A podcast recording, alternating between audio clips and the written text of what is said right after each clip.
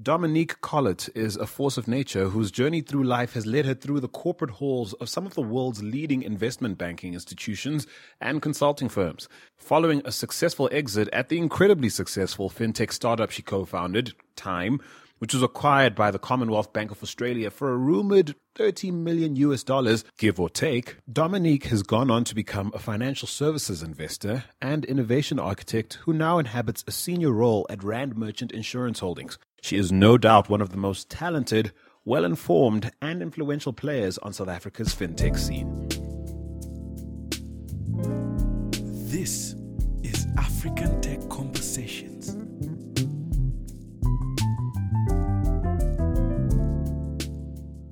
So, Dominique, your Twitter bio reads as follows FinTech investor and innovation architect trying to deliver solutions that make Africa a better place for all. Wife, dog lover, runner, yogi, bit nuts. Is that a short list of your priorities, basically? I would say that's a that's a good summary of my priorities. Okay. And so how long have you been married? I'm just going to pick randomly from that from that priority list. So I'll be married four years on the third of September, but I've been with Brian for seven years. What does he do? He is an investment banker, but he's just set up his own advisory firm. So he's also stepping into this entrepreneurial environment.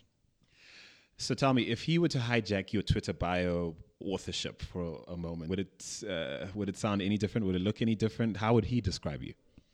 I think he would maybe start with saying that I was a bit nuts. so he would say that I was a bit, bit nuts. Then he would talk about me being a wife. But I think he would describe it very similarly. He's very supportive of my ideals and my goals, and we definitely are a team. So I think he's also trying to deliver better solutions. He's also very interested in fintech. He also shares very similar goals. So it's great. He's also a runner. He's also into yoga. So we'd probably actually end up writing a very similar Twitter bio and winning the comrades together. Oh no, I know, I know. He's the comrades runner. I'm just the very, I'm just the very poor runner that sort of supports him on the side. Okay, well, word is you were a bit of an overachiever uh, growing up. Didn't your siblings hate you? My sister probably did a little bit, but she's like my second mom. She's about six years older than me. So luckily, I had she was like my second mom. So she's actually very proud. This is awesome. So let me let me do a quick check here. Um, Parktown Girls, old girl. Correct. You did something like earn an honor called the Dux Scholarum. I'm going to pretend I know what that means. it means that I was the top student at my school. I'm starting to hate you a bit myself. Uh, yeah, I was a nerd. I was a, I was a bona fide nerd. I was a proper nerd. I was a geek. Well, the list carries on, so hang in there, everyone. Um, you earned academic colors at Rhodes University, where you earned your Bachelor of Science degree in Economics and Financial Management, and were a member of the Golden Key Society. Isn't that the club where you need to have like a certified uh, IQ of 140 or something like that? No, that's Mensa. You're one of the honor roll students, so you've done fairly well in your academic career. Oh yes, of course, big difference. And And then you earned a master's uh, in finance at London Business School. You must have had fun doing all this. I mean, please tell me you were, because otherwise it just looks like a lot of pain on paper. No, I mean, I think I was always a big believer in work hard, party hard. And I had a lot of fun in my 20s, especially when I was at university. I was at Rhodes University, which is the best university in the country. Um, and I'm a big believer that you can only get so far on academic achievements, but it's really important to spend a lot of time making friendships, having a lot of fun, and becoming a well rounded person. So I did a lot of other extramural activities. I had a lot of fun. So trust me, I didn't just study. And a lot of my friends will tell you that as well. Right. So that that makes me curious about what kind of parents you must have had. You grew up in Johannesburg, correct? That's correct. I'm Jozi, born and bred. Right. So what kind of parents did you have? What did they make of this child who seemed to have uh, a propensity for learning and and what kind of sibling was your sister? Was she the total opposite? Was she just as studious or? So my sister's very different to me. My sister's quite shy. She's quite introverted. Look, my sister's also incredibly smart. She's also done really well. She's also a banker. Um, but she's quite different to me. My parents, I don't think, quite knew what to do with me. Um, I was quite different from the rest of my family, but they were incredibly supportive. Um, I grew up with a single mom. So I think that's where I learned a lot of my work ethic. I think when you grow up with a single mom, you really understand what it means to work hard and to try really hard. Um, my mom's my role model. She's an incredible career woman as well, and I just had amazingly supportive parents. I mean, my mother, um, she she pushed me hard as well. I mean, she realized that I had a lot of potential, and she did everything that she could for me. I mean, she ferried me everywhere, whether it was debating competitions or inter high quiz evenings, or I mean, she really stood by me on all of that. But um, I don't think it could have been easy for them. I was very challenging, and I mean, I'll be the first to admit I was a difficult teenager. Well, at least you're getting those grades. exactly. So that's how I was made up for it. so tell me um, about what you remember wanting to be. Like as early, as far back as you can remember, what did you grow up wanting to become? So I'll tell you a funny story. When I was 23, I had a complete meltdown because when I used to play with my Barbies when I was younger, my Barbies were lawyers and astrophysicists. they were always 23. So when I did turn 23 and I wasn't a qualified lawyer and an astrophysicist, I did think to myself, what am I doing with my life? and what had you done up until that point? So what were you at 23? I was a I was at Standard Bank and I was an investment banker. So I felt like, you know, so it was good, but it wasn't quite being an astrophysicist and a lawyer by 23. you're an absolute loser uh, in my books. I mean, investment backer by 23. Yeah, absolutely right. So, how did you get over the meltdown, though? I just my friends basically told me to to get over myself, and they took me out, and they basically got some perspective into, in, into me. So I have great friends. That's awesome. Now, you know, one wonders if that's the kind of undeniable commitment to excellence that women in finance and tech must have in order to begin to enjoy the respect and recognition that their male counterparts might enjoy by default. Uh, is that has that been the case for you? Have you felt the pressure to sort of excel at that level uh, with that intensity in order to just sort of be at par? So I think I've been I've always been very hard on myself from a young age, and I think I've been a high achiever from a young age. I was lucky. I went to an all girls school at high school, and I think the great thing there was that we were taught that we were no different from men. And I think we were able to single mindedly focus on pursuing excellence. So I don't think I had a very strong sense that I was different from men. Um, even when I entered the work environment, I was always very comfortable being the only woman. Um, but I've always just had a very single minded dedication to what I wanted to do. Um, in some ways, I felt being a woman has been advantageous. I think uh, uh, we see things differently. I think we bring a different element, um, which makes us unique, which makes us interesting. And I felt it to be advanta- uh, as I said, I felt it to be advantageous. But it does require you to work incredibly hard. It does require you to to make sure that you're always on top of your game. But I certainly don't think that you you need to play a victim card or that you need to feel discriminated against. You can make your own opportunities as long as you are as long as you're dedicated to being excellent. And so, how many times a week would you say, on average, does the do you get a, a, signal or a reminder from the industry or from your work environment or you know from anything around you that reminds you hang on um, i see you you're a woman in, in, this in this world we call you know finance or tech how often does that happen say on in the average week Probably every day. I mean, bear in mind that most often I am one of the only women in the meetings, although I'm very privileged at the moment. Currently at RMI, it's 60% women. We're a senior investment executive team. There's three of us, and two of us are women. That is very rare. It's really rare, and it's credit to our phenomenal CEO who really supports strong women. But I think before coming here, I was very used to being the only woman. I became used to being the only woman in meetings. Um, and maybe because I became so used to it, it just, uh, you know, I didn't really notice it at the end. But I mean, it's something that you see every day. Being somewhat of a hybrid myself, you know, operating at the intersection, in my case, of, of broadcasting, tech, and entrepreneurship, uh, I'm fascinated by fellow hybrids. Uh, and what does your intersection look like? What do you consider yourself first, a finance professional or a tech pro? I think I, have I've definitely got a much stronger finance skill set. Um, it happens to have been applied in tech most recently. Um, so I think I'd say finance first and then tech. Can you trace back to where that started to happen? You becoming this hybrid. It's funny because it's it's now it's very focused on me sort of working in fintech, but actually my very first job was looking at the hybrid of banking and technology. And that was 11 years ago. And when I was working in strategic investments at Standard Bank, that was the first time that we were seeing this massive disintermediation of banking by things like retailers and new technology firms, etc. And that was my first role, was looking at these new technologically enabled firms. So it's probably been part of my entire working life. Um, and it's been a common thread through everything that I've done. And can you name some people or business experiences or point out business experiences that were formative to this process? So, probably one of the most life changing events was obviously being part of the founding team at Tyme.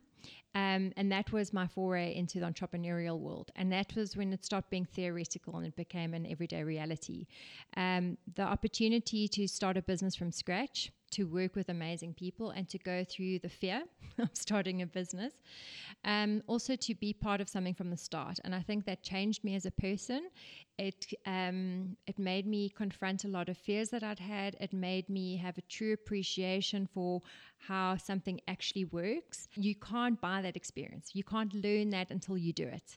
Um, everything that I've done in my career has has given me something, but that was probably one of the things that shaped me the most.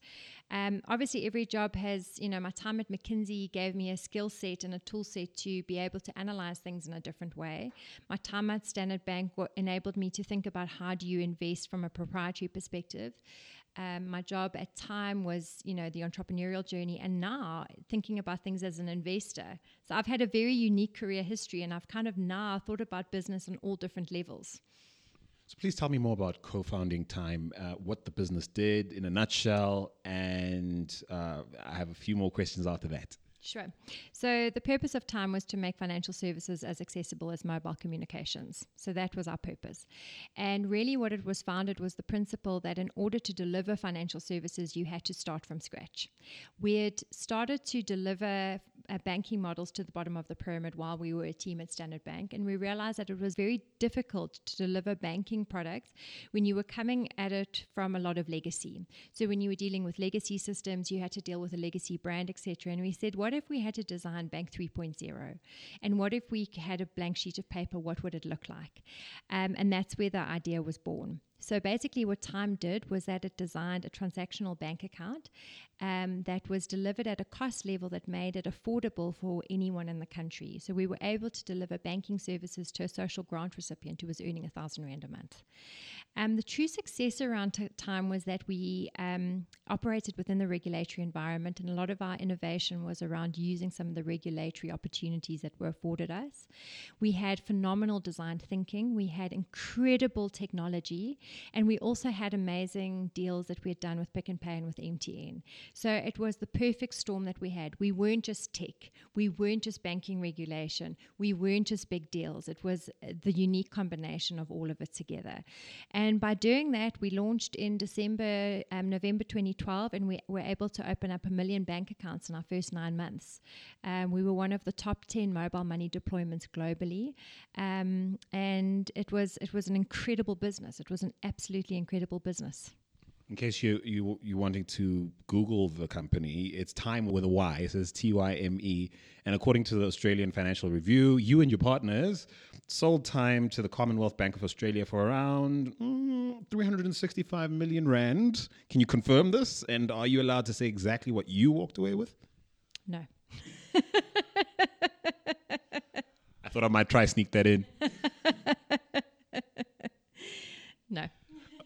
So, why do you think it's common for details of acquisition and exit deals uh, in Africa to remain, you know, on, on the low low? You know.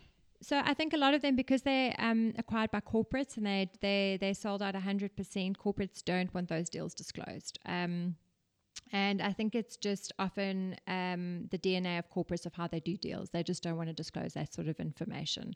Um, they feel that these deals are proprietary and they're not required to disclose that information. Right, and the deal was deemed highly strategic for CBA. What did they find? Well, I suppose you've answered that in in, in some respect. I was going to ask what they found irresistible about your your offering. Uh, essentially bringing banking services to the unbanked at a price point they could never manage doing things the way they'd always done. I think what was unique about Tyme was that we were able to build an industrial strength uh, banking capability um, and we were able to understand the regulatory environments. We were able to combine traditional bank thinking, and we were able to bring best of breed banking practices into the new into the new world. And I think it was a it was a way of thinking about um, designing bank products for the bottom end of the pyramid. So if you can design a bank product for someone who's earning 800 rand a month or getting a social grant for 800 rand a month, there's no reason why that bank account can't be used for someone who's earning 8,000 rand a month. The problem is, is when you design a bank account for someone who earns eight or sort of earns 80,000 rand a month, you can never bring it back down. So I think it was simple, it was transparent, it was easy to use, and for that reason, it was applicable to any bank in the world. But CBA, you know, they want to use it to grow into the emerging markets, and it was an amazing team. Was it always the plan to, you know, to exit? I mean, from inception, or or was this just a deal you know you and your partners couldn't turn down? How obsessed should a startup founder listening to this thinking about exit? I think if you design a business for exit, you're going to fail. That's my very strong belief. Um, in order to build a business, you have to have a higher purpose. Um, the whole purpose of Tyme was to make banking accessible. And that was the higher purpose that we all subjugated ourselves to. Um, there was a great saying that I heard last week, which is that if you're not building something that is greater than yourself, then you're failing. And I think if you focus, if you build a business with just focusing on exit or making money, then you're not doing something to change the world. I think you need to build a business that is ambitious, that is taking on the world, that you really believe is going to change the world. And exiting a business isn't changing the world. And I think if you have that kind of passion and that kind of energy, you become irresistible. And we didn't build the business to exit. We built the we built the business to change the face of banking. Um, what happened to come along was a partner who uh, who understood that. Um, and you know you, you don't know what's going to happen on the entrepreneurial journey um, but you're not going to build an a-list team and you're not going to get people to put in 20 hours a day if the, your only purpose is money. It has to be something bigger than that. That's the only advice i can give entrepreneurs. Well, the picture I'm getting in my mind is, one of this beautiful consensus around um, a passionate team that's built an amazing product, a huge corporate that sees the value in it, um, total consensus around the value of this idea, and a deal being struck, and then singing kumbaya around the boardroom table. is, is, that what the valuation process, the negotiation process, uh, kind of looked like? That's never how valuations and and sort of deal negotiations ever go. I think that's how um, when when sort of partners first meet, that's how it goes. And I think after six months of hard negotiation, everyone's just exhausted. Um, so you know, unfortunately, the reality of negotiating deals, whether it's trying to secure a distribution deal, whether it's trying to negotiate an exit, whether it's trying to negotiate funding, they're hard. They are hard. Um, and what's the one thing you would let me make it two? What are the two takeaways from that process you might you might share? What would you share with people who are dabbling? I think the two things is that first of all, make sure that your your hygiene is in order. And what I mean by that is never go into discussions without having your facts at hand. Um, I think we saw that, in particular in our early days when we were negotiating our first big deal with MTN, we were always negotiating from a position of strength because we always had our facts and figures. We never went into discussions where we were vague, especially when you're talking about financials. I think we see what I see from our position now is that we've got guys who may understand tech or they may understand the details of some parts of their business, but they're not financially savvy. They haven't got things like their tax certificates in order. They haven't got their financial recon systems in order. And that's the stuff that can trip you up. When you're dealing with big partners, make sure that you are on top of all of your facts and figures because otherwise you're going to get found out. The second thing is when you when you step into a deal, know what your walkaway points are. Because if you're going to go in pretending that you that you are going to walk away and then you don't, you get found out again. Know what you want out of the thing and don't have false bravado. I imagine that being born at Deloitte, if I'm correct, the, the, the whole idea around Tyme was sort of hatched at Deloitte and, benefiting from uh, the business network that comes, uh, you know, with that sort of pedigree, uh, as well as some of the partners you mentioned, Pick n Pay, MTN, uh, I imagine those kind of things were, were key to their success at, at Tyme. If you could pin it down to one thing that you could call the secret source of that whole business, what would it be? The people. Without a shadow of the doubt, it was the right people in the room. Um, the founding team was an amazing group of people who had passion, who had energy. They were some of the smartest people I've ever worked with.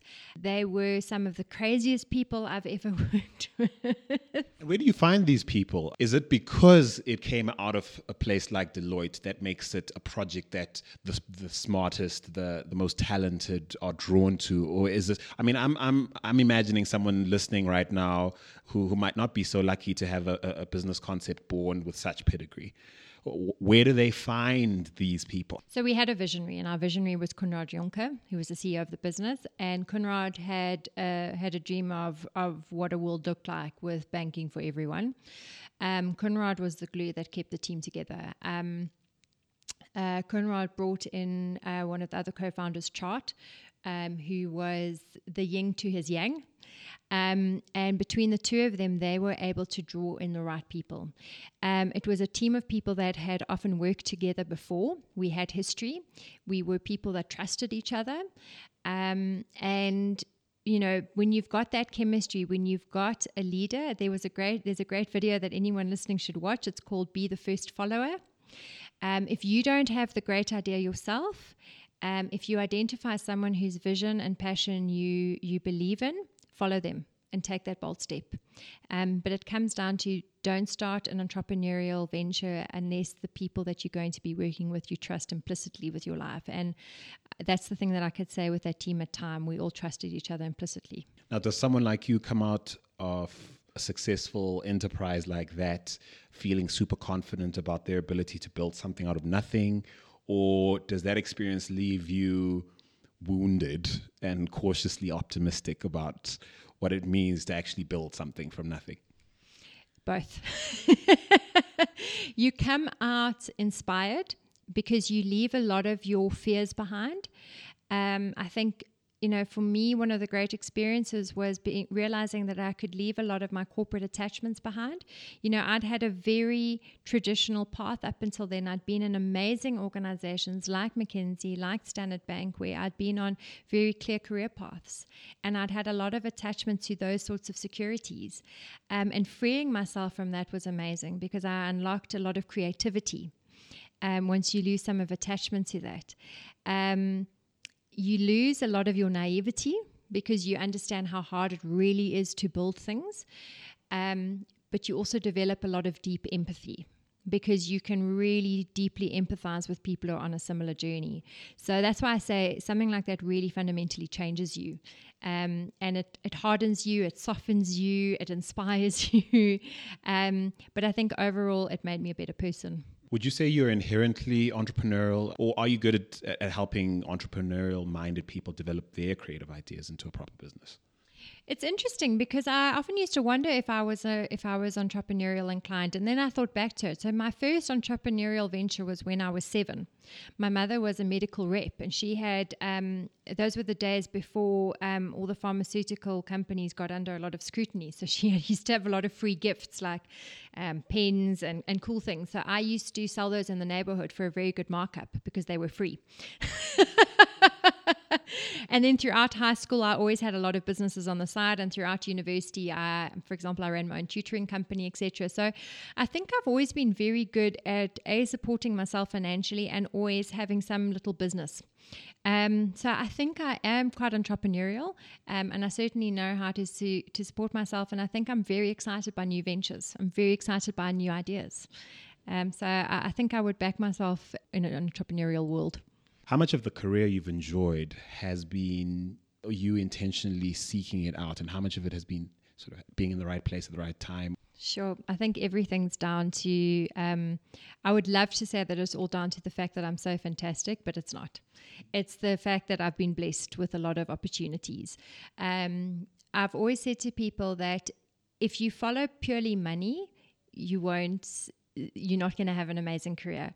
I've always stuck with people who I find inspiring and I've always gone to I've always gone to jobs where I believe I'm going to be working for someone who's going to teach me something, who is inspiring, and where I'm going to be working on interesting things. Um, and I've just been offered the most phenomenal opportunities. Um, and I think that's the biggest advice that I can give to people is make sure every day that you're doing something that inspires you.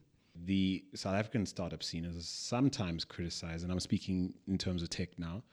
It's sometimes criticized as being all about hype rather than actually building viable businesses. This, this debate flies. You know, Cape Town throws throws daggers at Joburg, and what are your thoughts on that in terms of gauging the health of of what the, the quality of startups coming up in South Africa first, and in Africa? So I think we've got the beginnings of a great ecosystem, and I think we're seeing some phenomenal entrepreneurs. And I think, you know, people can be very disparaging about South Africa, but I mean, if we think about it, we've produced some phenomenal businesses. I mean, within our portfolio, we've got Outsurance and Discovery, which by any standard are, are world class businesses. Um, and we produce entrepreneurs like Adrian Gore, like Willem Roos, like um, uh, Stephen Koseff at Investec. So South Africa doesn't have a problem with talent. Um, and we do see some amazing businesses. I think the biggest issue we have is there might be a disconnect in this market as to how hard people have to work. I think there sometimes are unrealistic expectations.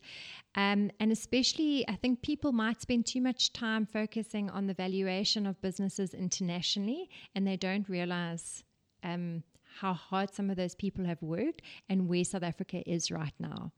Um, I'm very excited by the talent that we see, but people have to realize how hard you have to work to build a business. And I think there's a slight disconnect sometimes. What about funds like 88 miles per hour and Spark of Nigeria, both basically saying, you know, they won't be investing in any new startups for another 36 months. Meanwhile, you have, you know, an entity like Nest coming in from Hong Kong going, this is where it's at. Who's right? So I think anyone who doesn't see opportunity in South Africa is missing something. I think there are a lot of challenges in South Africa, but wherever there are challenges means that there's massive opportunity. Um, and I think if you have an optimistic mindset, you'll find, because at the moment, given how challenging it is, it means that people have to find solutions. Um, and I think given that we've got a very strong regulatory environment, we've got an incredibly strong legislative environment, we've got well developed capital markets, it can only mean that we are going to be developing phenomenal businesses. So I would see those things in our favor. Um, we've also got an incredible talent base to work from here. So I, I see nothing but positive coming out of here. And I, I'm, I'm quite sad when I see people exiting the scene because I do think they're missing a trick here. And of course, the the funds I've mentioned, uh, you know, their portfolios are very, you know, tech heavy. Of course, uh, if you can, please share some insight into where traditional venture capital might be in terms of warming up to fintech, maybe, or tech in general. So, I think the challenge you have is this convergence between financial services and tech is an interesting space. So you have pure tech players, and I don't pretend to understand pure tech or, or be a particularly savvy investor in that. It requires a different mindset. But fintech can, is not necessarily pure tech. And I think what we're tending to see is that, guys, in order to build a proper fintech business, at some stage you're going to have to understand the financial services environment.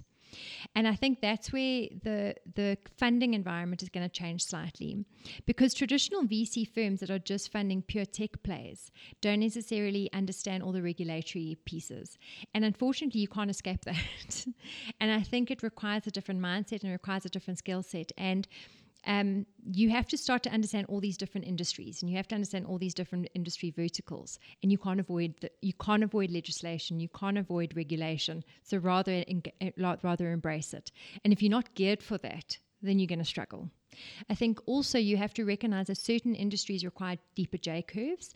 They don't always allow you to do an exit in three years or to do an exit in five years. So you have to change your thinking, especially in a market like South Africa or the rest of Africa, where you don't have the same level of development. It takes a lot longer to build an ecosystem, it takes a lot longer for a business to become profitable. So you have to think completely differently.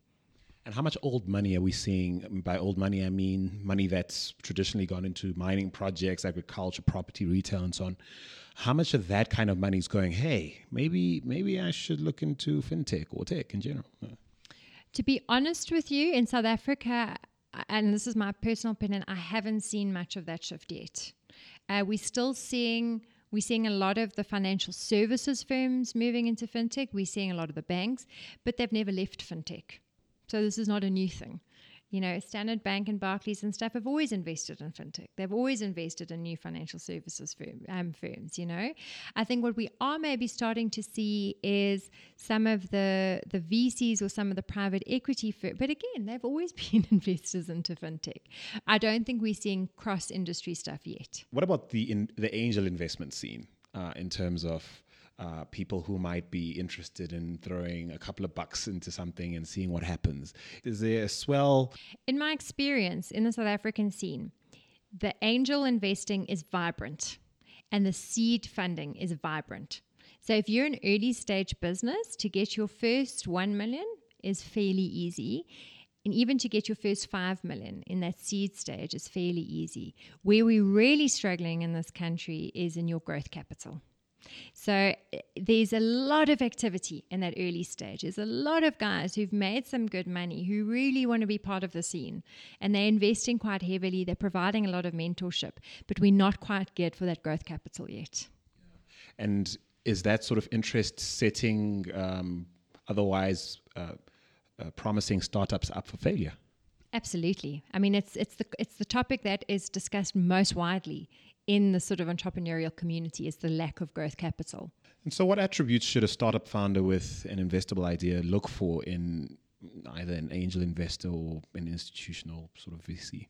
So, I think the most important thing is, you know, if you do your angel investing or your seed investing at an unrealistic expectation, it's going to be quite difficult to your your growth capital is already quite difficult to come by. And if you've now come in at unrealistic expectations, it becomes even more difficult. I think, particularly, you also have to accept the realities of the South African market. And a lot of your growth capital at the moment is sitting with a lot of your, your corporates. Um, and you have to understand the timelines that that, that that sits with, and you have to understand that that's what you're going to have to work with. So I think a lot of people wait too long to get into that game.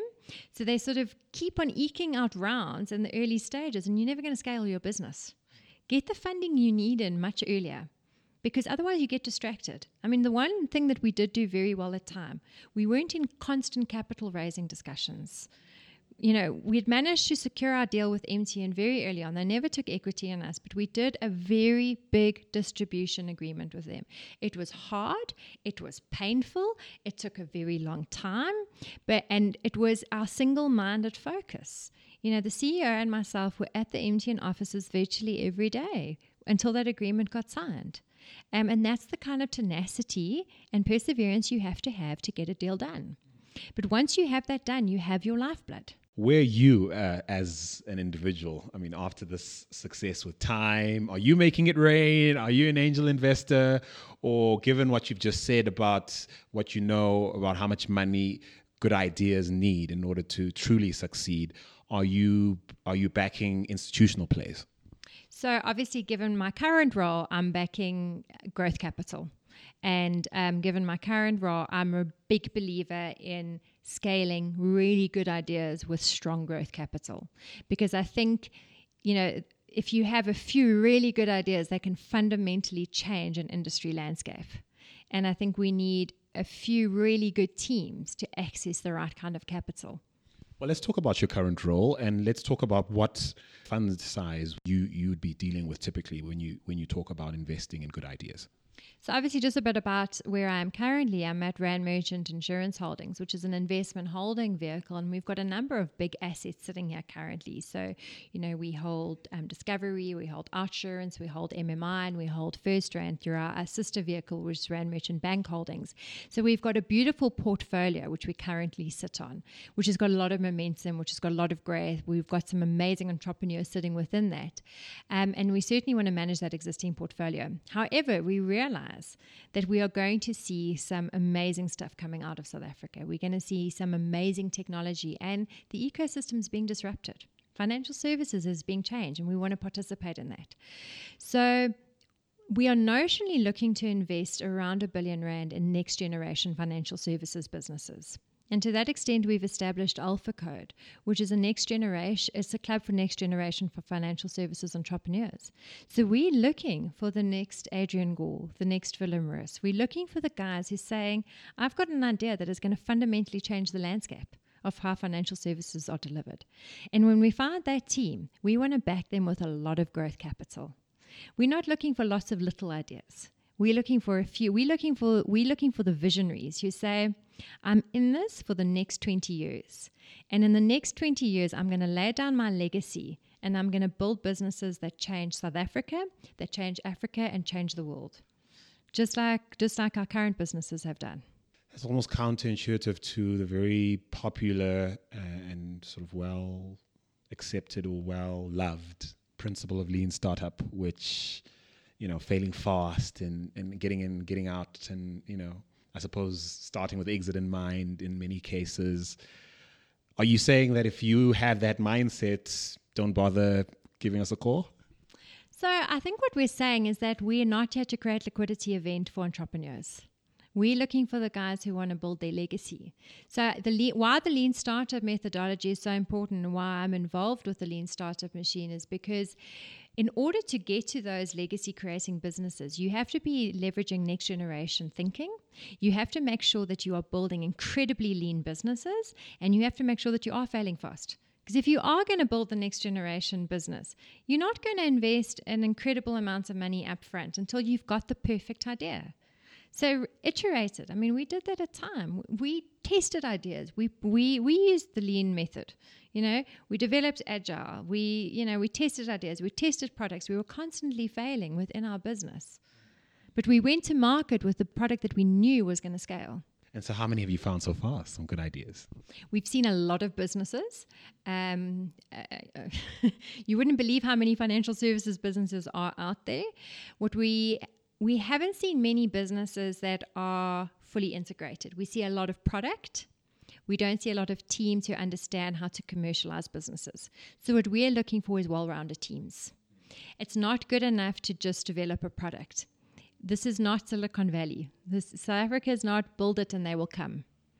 Um, people need to think long and hard about how you can spend ages, you know, perfecting the UX but it's better to go to market with something that's not perfect, but you've got a very clear distribution channel. You gave us a comment or you shared a comment on our sister podcast, the African Tech Roundup, uh, on Bit, Bitcoin and your take on uh, its potential as a currency and more importantly, the potential of the blockchain to deliver uh, you know solutions and, and innovation that we're looking forward to. What, what do you see on the horizon as the next big thing in fintech? So I think blockchain is very interesting for I mean, potentially it, there could be businesses that come out of it in its own right, but I think it's got very interesting applications for some of our existing businesses. If I think about things like the application of blockchain for trading desks. So, if you take an investment bank, if you've got trading desks, if you can do real time settlement, you can reduce the capital requirements on your trading desks because you're reducing your settlement risk. Those are very real applications of a technology. Those are things that can radically, inc- those are things that can introduce operational efficiencies within a business. So I think there's certain things that are value chain operational efficiencies, but they could also give rise to business opportunities. So blockchain is one of those that I think could play on both sides. And and how much time do you spend in you know in the corridors of RMI in the boardrooms, uh, agonizing over what could potentially be a disruptive uh, a disruptive technology to the way uh, a place like RMI has done business? A lot. Um, just to give you an idea, we spent uh, two days with the board in June to actually talk about what are the forces that are changing banking um, we did a lot of research. We spent time talking to experts all around the world to say what are the big driving forces of change and how do we need to prepare ourselves for that and what are the themes that we should be investing into. Um, so we spent a lot of time thinking about that. We've had a fantastic chat. I've learned a whole lot. Uh, we're winding down now, and I've got some fun questions to end everything off on a light note. Uh, but I'm, I'm curious about your day to day here at RMI, and um, Alpha Code, of course, is just across across the hall from you. Beautiful facility. You guys have thrown millions into making sure whatever the excuse for not making a success of the bet you're making on them, the businesses you, you'll you'll have on board, they can't complain about. Well, they'll be chill, they'll be chilling because it's pretty awesome. it's pretty comfy. Tell me a little bit about your your current day to day in terms of your mandate. What is your mandate here at RMI? So the mandate is to work with some of the portfolio companies to think through the big strategic issues. So we do spend some time on that. Um, we act as strategic advisors. We don't get operationally involved. But then the thing that we spend most of our time on is finding new businesses. So we take a lot of meetings. We have lots of cups of coffee. Um, we pound the streets. We uh, that's most of our time is spent. And once we do find businesses that we are interested in, we do a lot of research. So this business is really around meeting people, doing lots of research, engaging with our stakeholders, and building investment cases. What are you watching right now on television, on the internet, or in your free time? My favorite program is Silicon Valley by far. I love it. Um, I really enjoy Nurse Jackie. I really enjoy dark comedy. Um, I love Orange is the New Black. And then Ray Donovan started this week, and I love Ray Donovan. I do not get Orange is the New Black. I, I, I cannot wrap my mind around why that's even a success. I think it is such a raw, gritty program. I think it's just so fantastic to watch a program that is not glamorous, that is as one of my colleagues described it, you actually feel like you have to take a shower after every episode. It's not feel good. It's funny at times, but it's it's interesting. It's it's it's fascinating. I love it. It appeals to a very quirky side of me. And and are you listening to podcasts at all? Is there anything you're listening to that's on your iPod or or SoundCloud or something? I love Bulletproof Radio, which is David Asprey, um, who wrote about Bulletproof Coffee, and it's all around alternative health therapies, which is really interesting. So I'm very big into alternative health and looking at um, sort of you know using a lot of natural um, natural cures for for um, for illness, and it's fascinating. And it's a lot around the connection of mind, body, and spirit. Um, so it's a really good um, podcast for anyone to listen to. Well, you need to add the African Tech Roundup and now the African Tech Conversations to your subscription list on iTunes, real quick. Well, that went without saying. of course. And so, finally, where's your next holiday going to be? So, it's going to be down to the Eastern Cape to Cintsa and then also to London for the Rugby World Cup. Ah, pretty nice. You're backing the Boks, of course. Of course, that's not even a question. I'm married to a complete rugby fanatic. That's fine. And I shouldn't have said that was the last question because the real last question is Is there a question I didn't ask that you wish I had? Um, I think probably a question of what inspires me right now. All right. Well, I'll humor you then. What's inspiring you right now? I think what is inspiring me right now, it's it's really exciting to be on the other side of the transaction. I think having spent time trying to build a business, I'm really enjoying working with businesses to be that capital provider. Having, you know, spent a few years, you know, being in the stage of desperately trying to secure capital and trying to secure, secure lifeblood, I, I really enjoy being in this position where we're applying our minds to how best to apply that capital. And um, I really feel having been through that entrepreneurial journey myself that I do have some of that empathy for what it's like, and um, hopefully some of the lessons I've learned and some of the scars I have will will hopefully help me in my investor role. Well, good luck to you, and thank you very much, Dominique Collett. Uh, thank you for speaking to us. Thank you. It was a pleasure. Thank you for listening to African Tech Conversations.